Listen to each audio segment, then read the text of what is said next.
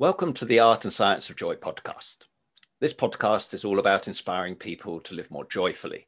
So if you're seeking a bit more joy in your own life or seeking to bring some more joy to the lives of others, then this podcast could well be for you.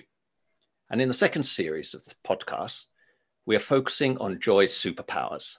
Special, special powers each and every one of us can cultivate and use in our own lives.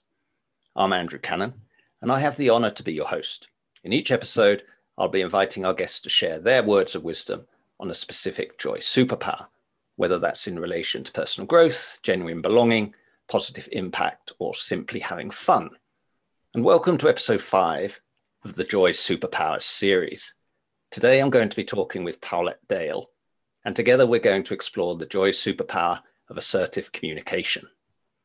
Paulette has a PhD in linguistics and communication from the University of Florida and is an internationally renowned speaker and consultant in the areas of public speaking, effective communication, and assertiveness training. Paulette is author of Did You Say Something, Susan? How Any Woman Can Gain Confidence with Assertive Communication, and has featured in most major magazine newspapers, including the New York Times, Huffington Post, USA Today, Newsweek, and Cosmopolitan, to name but few.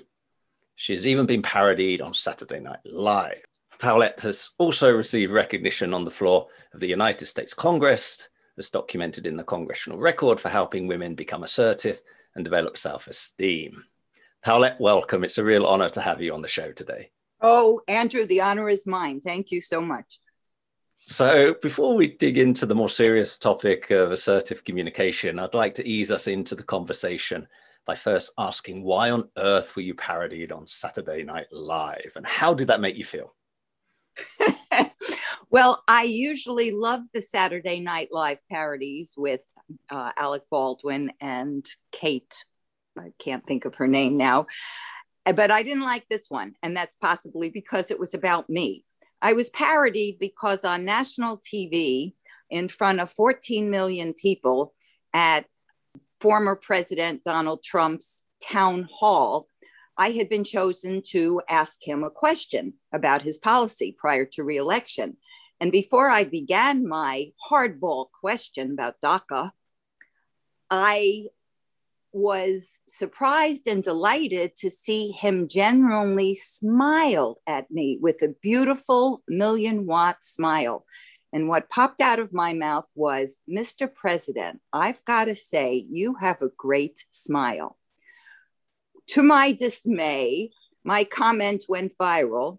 Hundreds of thousands of posts on Twitter and Instagram and YouTube the next day talked about the woman who told a sitting president he had a nice smile. So Saturday Night Live parodied that. Wow, uh, that's not exactly didn't exactly go how you'd planned. I, I imagine. Just popped out of my mouth there you go. Communication in in real real life. That's wonderful. Right. And i don't necessarily agree with the president's uh, the former president's political and philosophical views. I just felt a genuine compliment was in order and i paid it. All right. The power of kindness. The power of kindness. That's, that's wonderful um, as you know, the focus of this podcast is on both the art and the science of living joyfully. And, and one of my favorite truisms about living a joy filled life is that we are defined not only by our experiences, which we often can't control, but by our perception of and reaction to those experiences, which we are, in a way, totally in control of. And as a result, can also choose to choose joy, perhaps, as our response to any experience even if in practice that's sometimes a bit more challenging than it sounds. And talking of challenging experiences, could you share with our listeners your experience on your on your trip to Peru and how you reacted to that? I have been an English language specialist for the United States State Department, and they've sent me all over the world to conduct workshops for English teachers on methodology of teaching English as a second language. This trip took me high up in the Andes to a city called Huancayo, approximately three miles high. The airplane landed at a very small town about an hour from Huancayo, and it was the airport was surrounded by domestic terrorists wielding machetes and lighted sticks of dynamite, which they proceeded to throw off the mountain, creating landslides, blocking roads. They were very upset about a government policy that was affecting the indigenous people who inhabit up the Andes Mountains. So, this was their way of rebelling. They wanted to prevent anyone from entering the area and anyone from leaving the area. My driver from the United States Embassy in Lima was waiting for me, and we escaped through a hole in a barbed wire fence that surrounded the airport, bumping and jumping over rutted roads, boulders, uh, trying to avoid llamas and alpacas. And it was very scary, and I was terrified. And that was not a joyous situation. Right. And all I do was keep saying, things don't go wrong, they go different. Mm-hmm. Everything mm-hmm. will be fine. You will prevail and you will get through this. And we did. But it was hairy for a while, I can assure you. I can imagine. I can imagine. but afterwards, now you can look back on it with a, a different lens. Well, that's what my son says. Think, mom, you had a, what an experience. I still have a little post traumatic stress on occasion when I think about it. But yes, I do look at it as an interesting tale to tell. It is stories, stories, definitely. And we all love good stories. Another superpower, which we featured on our second episode of the podcast with David Intrater. But now let's dig into the power of communication and I admit, you know, to being a little bit intimidated by having you on the show today, since I'm reasonably new to this podcasting malarkey. And I'm aware of my tendency to use my favorite filler word, um, when I'm a little bit nervous or lacking confidence. and I know you recently posted on LinkedIn about trying to avoid such little filler words, especially men have a tendency to use those in their communication. So maybe you can start off by sharing some tips for people like me who find subconscious comfort in these filler words. We all find subconscious comfort in these filler words. Please know I'm not judging, I'm listening to your message. It's like going to a party and meeting a dermatologist socially. We think they're looking at our skin and analyzing it. They're not. Or if we meet a dentist socially, we think they're judging our teeth and our smile. They're not. I'm not judging ums and uhs. Yet they can be distracting if overused in spoken communication. We call them vocal fillers, and it's always better while you're thinking of the next thing to say, instead of filling the silence with a vocal filler. Um, uh, um, um, those were intentional. To have a moment of silence while you think of what you want to say. And the best way to help reduce the amount of these distracting vocalizations in our speech is to make others aware, friends, family, that we're working on this and to signal to us when we use them, a subtle signal of your choosing. Another way is to record yourself, which you do often, as do I, and listen back to the recording and make yourself aware of your use of these vocal fillers. And you will soon find that you are more aware of them and less likely to use them. I think that awareness is definitely very important and using the silence in between seeing it as a friend, a chance to breathe, perhaps, and not an enemy to you. Exactly. Communication. Mm-hmm. It is a friend. It's a friend to you, the speaker, and it's also a friend to the listener. It's much easier on the listener's ears to have silence while they are waiting for you to say what you are going to say next rather than to hear um uh or uh, um don't remind me don't remind me so it's it's a lot easier on the listener also That's that's a good that's a good point to add to that. It's it's easier for both people. So let's try and use the silences today as we make it through this podcast. And I'm very self-conscious of it now also. I hope I can walk my own talk. Walking the talk. So let's see, let's see, because you are an expert in language and communication. So how do you see that language and communication can affect a person's well-being? Oh, what a great question, Andrew. So much research indicates that language and communication do affect our personal well being as well as our quality of life. Human beings are inherently social creatures. Most of us find that our greatest source of happiness and satisfaction is in our relationships with other people. After all, Andrew, communication is the process by which we humans create and interpret messages. So much of what we know about communication and personal well being is related to how well we build trust and rapport and establish common ground with others. We all want to be understood, right? Being sure being able to communicate how we feel can help others to understand us better and that in turn increases our mental well-being when others don't try to understand us or understand the way we feel it can make us feel diminished it can make us feel unimportant without value and isolated i believe and it hurts whether it's coming from a friend, a family member, or a colleague. So, a lot of research even shows that good communication can help both physical, it can help speed both physical and mental recovery in someone who has been ill. And poor communication can hinder recovery by adding to mental distress and feelings of isolation. So I hope I've answered your question about how communication can affect our well being. Back to you.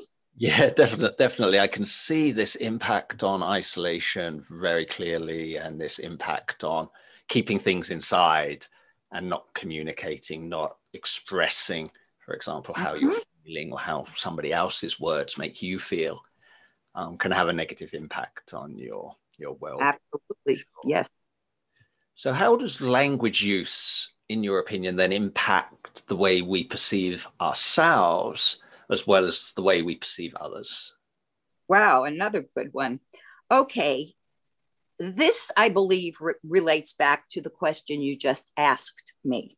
Language use, even our own self talk, or what others can say, can greatly impact the way we perceive ourselves and others. For example, if we hear something said about ourselves or others often enough, whether it's negative or positive, we might begin to believe it.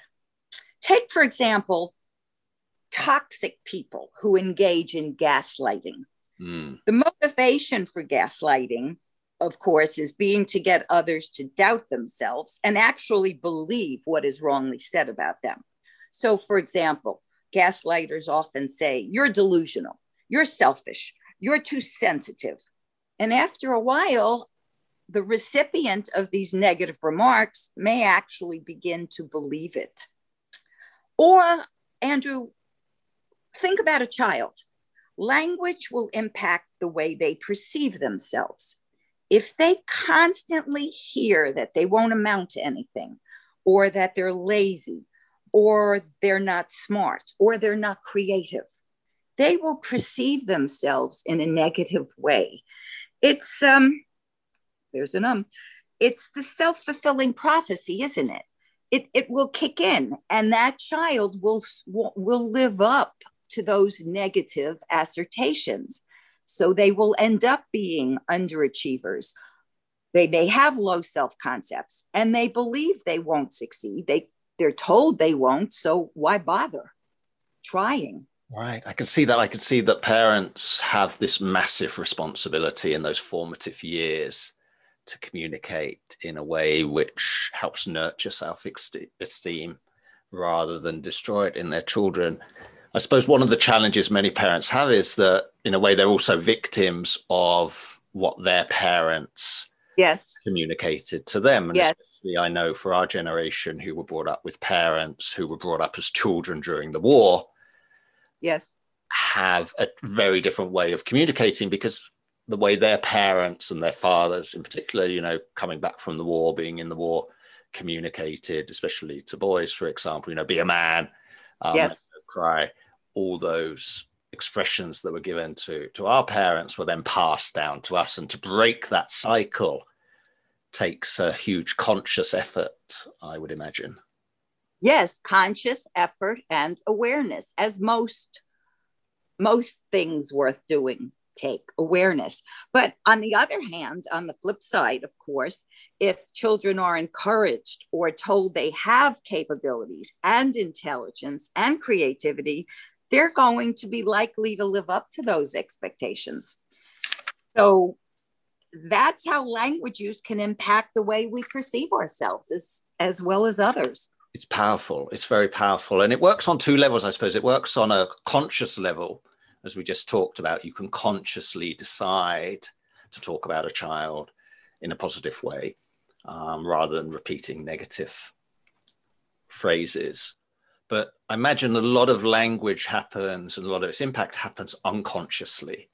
And therefore, you know, when we hear somebody's talk, unconsciously we may be making assumptions about that person based on their vocabulary, based on their accent and intonation, perhaps, of that person. Yes, Absolutely. Uh, we all have unconscious or even conscious biases about a person's accent, vocabulary, and their vocal as- aspects. Uh, let me share an anecdote with you.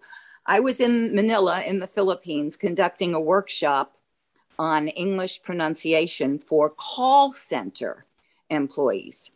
And one of the call center employees was very concerned about the way he came across when a caller from the States, whether it was about a computer problem or a banking problem, whatever, you know, calls get routed to call centers in other countries mm-hmm. because labor is cheaper at, for these companies to employ people outside of the United States, for example. And he said, What do I do? I have people hanging up on me. They tell me they want to speak to an American. They tell me they want to speak to someone in the United States. I want my speech to be much better so that doesn't happen. Now, this young man had virtually perfect English. He was 100% intelligible. Yes, he had an intonation that identified him as being a non-native speak, a non-native speaker of English. Yet there was literally nothing that anyone can do to improve this young man's speech be- English because it was perfect. Mm. And I told him, you know, this has nothing to do with you. These are biases that people have. These are socio political problems, if that's the right word. People unfortunately resent that jobs are being outsourced. So when they get someone in another country, they take these frustrations out on that individual and their biases start to show up. So people have accent biases. A recent article in Forbes magazine shows that we tend to unconsciously group people into a specific social class based on their accents. By thinking that someone with particular speech patterns is not very smart or not very clever, we show our bias. And it also, research also shows, Andrew, that it takes us less than 30 seconds to linguistically profile a speaker and to make quick decisions on their ethnicity or their socioeconomic class or their educational levels. Um, we're more likely to be biased against speakers who have accents different from ours they remind us of undesirable traits that we unconsciously attribute to certain accents, for example. So, for example, even within one country, let's look at New Yorkers and Southerners. New Yorkers have an ethnocentricity that New York is the greatest city in the United States. And if you're not from New York, you're not sophisticated or you're not as smart. And they will look down on people with Southern dialects as being less intelligent, as being slow, as being underachievers. And on the other hand, people in the South look at New Yorkers as being untrustworthy, slick talking New Yorkers when they hear a New York dialect. So even within a country, among people of the same socioeconomic level, we have unconscious or even conscious biases. I, does that so. happen in Finland or New Zealand? Well, it happens very much in England. You know, I'm English by by birth, and I remember my upbringing in in England, where yes, very much according to somebody's accent, whether that was a regional accent or an accent that you you thought portrayed social class, would impact how you reacted to that person. And perhaps we also then followed it up with this terrible question of what does your father do? Mm-hmm. In order to validate our initial assumption of whether we can play with this other child or not. Yes. That's, you know, in England, very much like that. In Finland, um, definitely not much more um, equal society in that respect, which brings me on perhaps to a second unconscious bias around gender. And okay. it's interesting that you mentioned the Philippines because the Filipino language, a bit like the Finnish language, doesn't have pronouns for he and she but just the third person pronoun yes. is used for both. Um, yes. And I know there's a lot of discussion recently around the connection between gender neutral languages and gender equality. And I've done some research myself into algorithms and the way, or translation algorithms, and the way they support gender biases that girls like art and boys like science, and girls are going to end up being a cleaner and the boys going to end up being a doctor type of stereotypes that yes. And and then that kicks into the self-fulfilling prophecy because if a girl is told aspire to be a cleaner that's what they'll do. And the boy will aspire to be the doctor. And it's it's all goes back to that self-fulfilling prophecy but um, i'm sorry please continue. Yeah so can by changing language can we change the way we think? Possibly. Does lang so i guess your question is does language construct the world?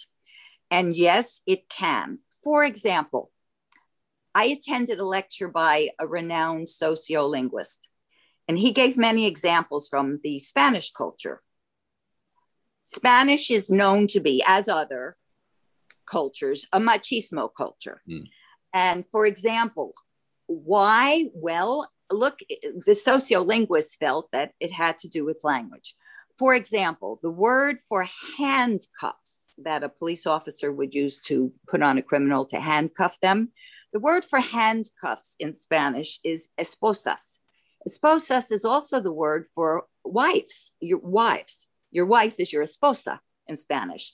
So by connecting being married to being handcuffed perpetuates the lower status of women in society and will affect their opportunities in the long run.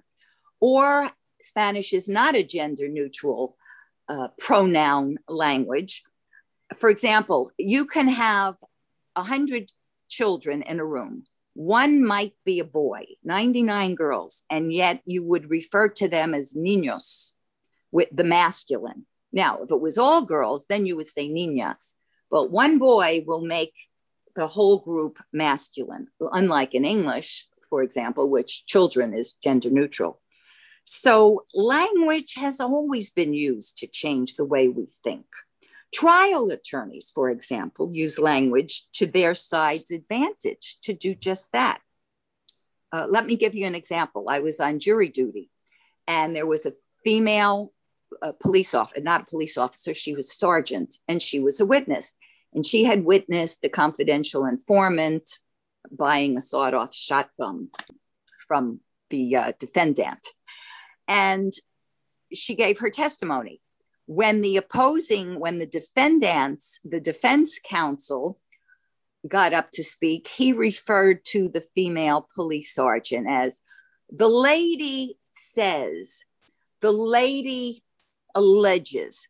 Well, the lady is a, a police sergeant, highly qualified and trained and, and trained to be an observer. But by diminishing her through the use of language, it wasn't really disrespectful. She is a lady. It makes her seem less credible in the eyes of the jury. So, yes, language can construct the world and it can be used to change the way we think. Which is a great risk, but also a great power. A great power. That the we, power of the word. Words are mightier than the sword. And it's it's very true. It's very true. So let's move on to the real superpower for today, which is assertive communication. And I suppose we need to start by defining or describing what we mean by the term. So, if you could give us, Paulette, your view on what is assertive communication. Okay, my favorite word.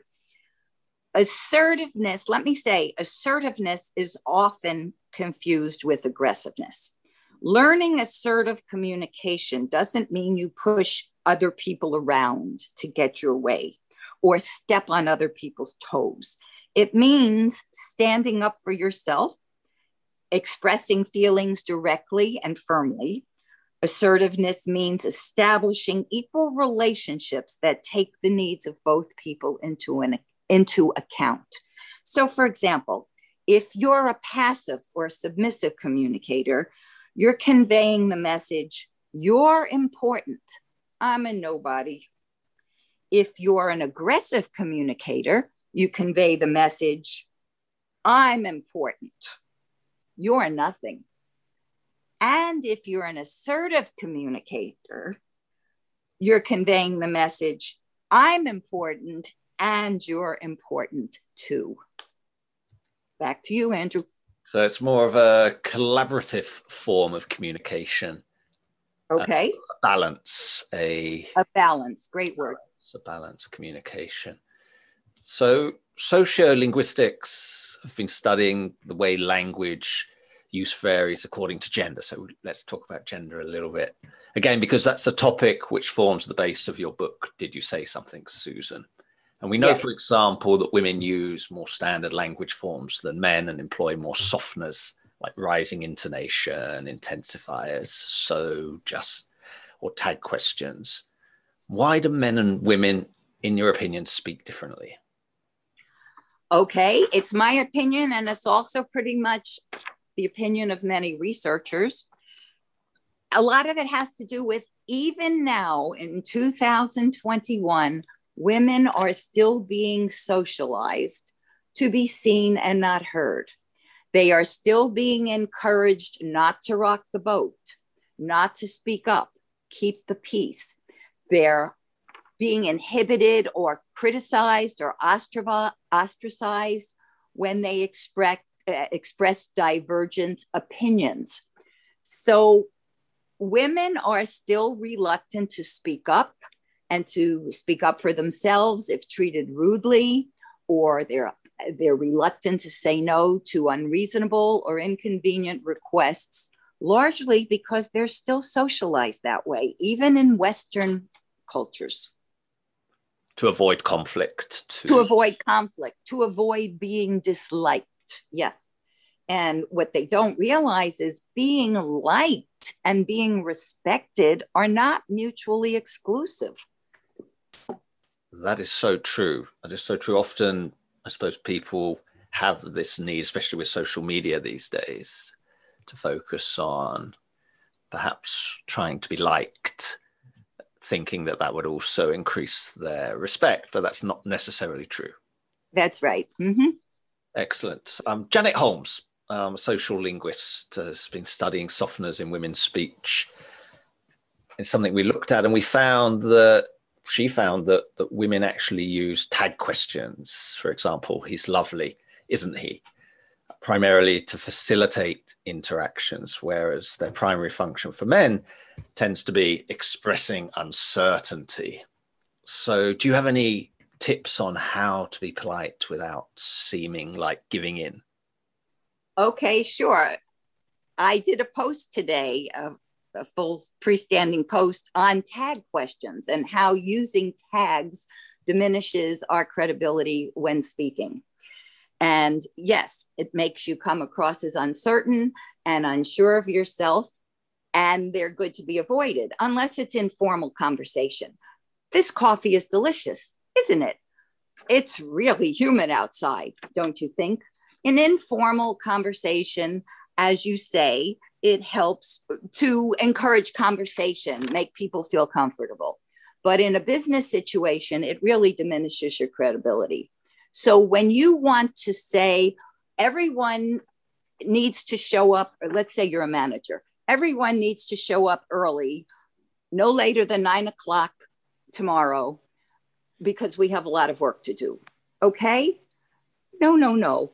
Get rid of that tag. You could still be polite. Everybody, please show up early, nine o'clock tomorrow. We have a lot of work to do. I really appreciate your cooperation get rid of the tag.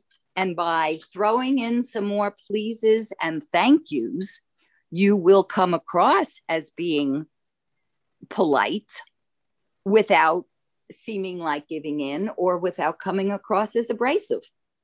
Tags simply are not necessary to convey politeness. Back to you. Well, there's there's nothing like a good please and thank you. You're right. They go a long way and can also avoid the use of these tag questions, which most people don't realize, I suppose, the negativity that they can convey about your communication if you use them in a in a business context, for example. Exactly. Mm-hmm. So your book gives women practical advice on how to be heard. Many studies have shown that men tend to interrupt women more often than vice versa. And one study that examined students' exchanges, for example, in public places, even found that men did 96% of the interruptions in cross gender conversations. Do you have any tips for both men and women to change that? Yes, I do. In fact, I cited that same research study recently in an international Zoom conference on assertive communication I conducted uh, for women in sustainability. So we're checking the same sources, Andrew. That's good to hear. Yes, right. So again, allowing ourselves, male or female, to be interrupted minimizes our impact when communicating. We can't allow it, we diminish ourselves. There are several ways to make our point clear that we're still speaking and we shouldn't be interrupted. One way is we might want to seek help in advance from the meeting leader and say, if anyone interrupts me, you as the leader, I'd appreciate it if you would say, please let Susan finish and she will take your questions at the end. So possibly the meeting leader can help us out. If not, you might speak to a habitual interrupter prior to the meeting. So if you know someone tends to be an interrupter, you might say, Marla, I really would appreciate if you would not interrupt me during the meeting. I'll be happy to hear your viewpoints when I when I finish. So please let me finish what I'm saying until I recognize participants for questions If that doesn't work, if that doesn't work, you might have a variety of ways in mind to say, don't interrupt me. While you're speaking, if someone interrupts you, you could hold up your hand in a stop sign gesture and say, please let me finish. You can say, please hold your comments until I'm finished. You can say, please give me a moment. I promise to answer your questions when I'm done. You can use humor if you feel it's appropriate. I thought I was the speaker and you were the audience. I've even gone as far as when the other items didn't work, as saying, Linda, everyone would love to interrupt me. I don't think you should have all the fun. So I love that one. That's a fun one. Ah. again, if you say it with a smile and a twinkle in your eye, it won't and and the right tone of voice is everything. It won't come across as aggressive. It will come across as assertive. So the smile the twinkle the chuckle the right tone of voice is key. But we must stop interrupters in their tracks because if they don't it will continue to happen over and over and we will lose our credibility yeah i can yeah i can see this issue between a lot of people with challenges around empathy, perhaps, where they're often thinking about what they are going to say next rather than listening to what the other person is saying. And therefore, this silence that you're encouraging is seen by them as an opportunity to jump in. Oh, exactly. One of my uh, LinkedIn colleagues, uh, Patrick Allward, uh, wrote a wonderful book called The Collaborative Path. And he talks about the unfortunate tendency of people to listen to respond rather than to listen to learn. And we would all do so much better if we would make a conscious effort to listen to learn and not listen to respond. Back to you. Curiosity is which comes to my mind when I think about that. If we have a curious mind, if we're thinking about how the other person is feeling or or thinking, that helps us perhaps communicate well, I, that way. Yeah. I agree. It does take a degree of emotional intelligence to be able to do that. And for those who have that emotional intelligence, we do exactly what you said. Unfortunately, not everyone does that. So I'm hoping podcasts like yours help raise this awareness and help people who want to improve it to improve their emotional intelligence. I definitely hope so. And I obviously I hope even more so that books like yours go even further than we can do justice to this topic um, in half an hour or so. It's such an important superpower to communicate in a way that's not passive, it's not aggressive, but it's in the middle. It's that assertive communication that you are recommending people to cultivate their skill in. Exactly. It's the middle, it's the golden choice. It is, although I would perhaps argue that, I don't know whether you would agree on this, but the balance becomes more to listening than to talking. One of my favorite sayings is that you have one mouth and two ears, and perhaps should use listen, them in those proportions. To listen twice as much as we speak. That's right. God gave us one mouth and two ears so we can listen twice as much as we speak. That's priceless. That's Andrew. A, that's a good thank you. excellent, excellent. So, you know, in addition to respecting our, our own will, assertive communication can be used to spread joy through the act of complimenting. And in chapter 11 of your book, um, you address this topic very well. Could you tell us more about the benefits of complimenting, as well as why complimenting is an assertive speech act? Absolutely, I can and I will. Paying compliments is a highly assertive act. One reason that many people don't praise others is often due to their own lack of assertiveness and self confidence. Some people are afraid of being rejected or that the compliment won't be well received, that the reaction might be, Who are you to give me a compliment? or What do you know?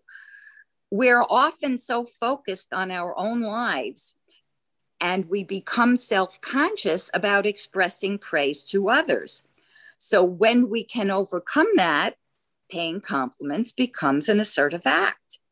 And complimenting others, whether it's about their appearance or their personality or their ability or a job well done, has so many advantages.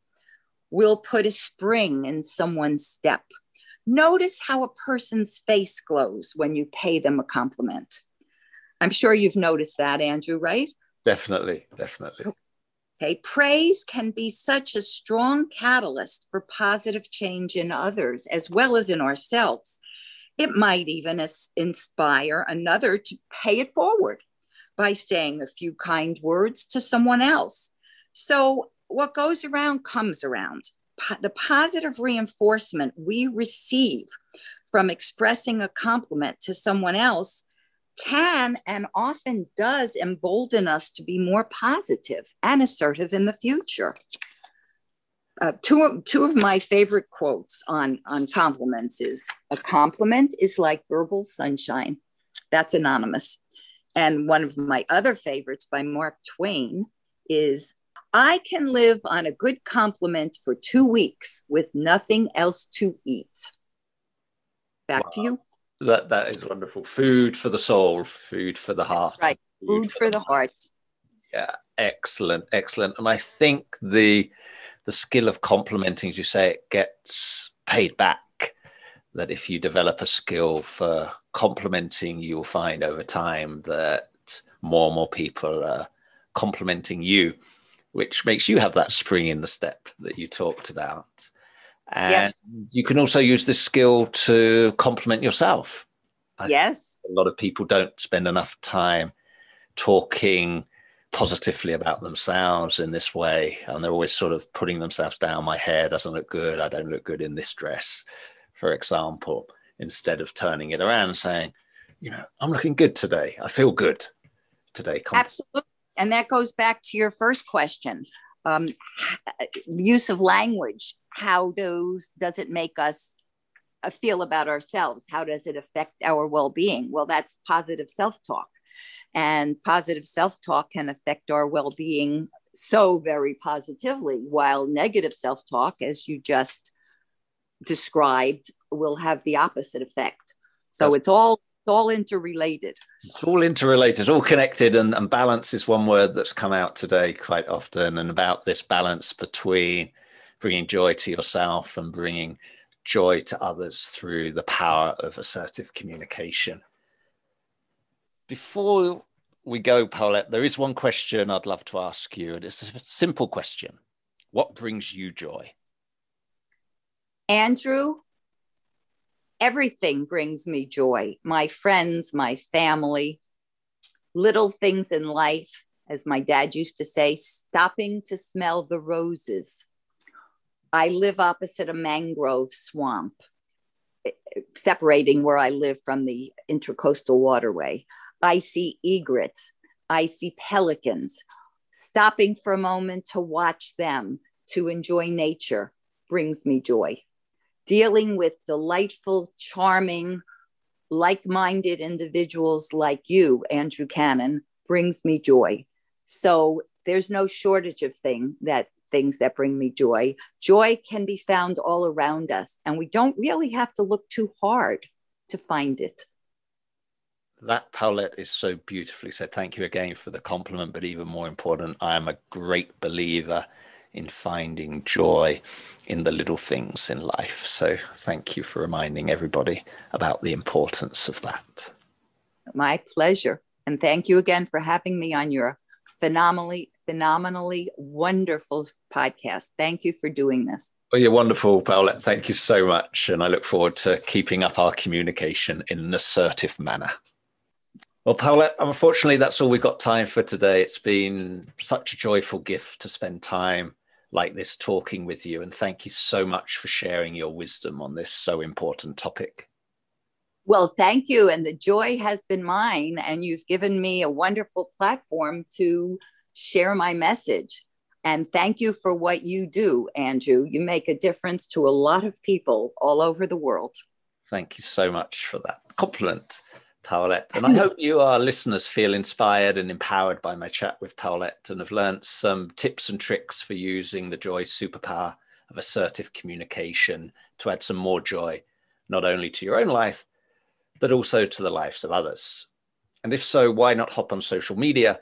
And using the hashtag joy superpowers, share your thoughts on assertive communication and joy. If you want to explore further the power of communication, I can warmly recommend Paulette's book, Did You Say Something, Susan, which you can find on Amazon and Kindle. I just love this endorsement by Mark Victor Hansen, co author of Chicken Soup for the Soul, who says, It's a must read for every woman. It's not a bad idea for men either. Dr. Paulette Dale offers solid advice to help women effectively communicate with impact and grace in all situations. And grace is one of my favorite words. And if you don't already do so, please follow the Art and Science of Joy on Instagram, Facebook, and LinkedIn. Come and join in the conversation and help us spread the joy. Thanks once again for listening, and I hope you tune in next week for the next episode of the Art and Science of Joy podcast, when we'll be talking with Nick Elston on the joy superpower of overcoming anxiety. And until then, take care and live with joy.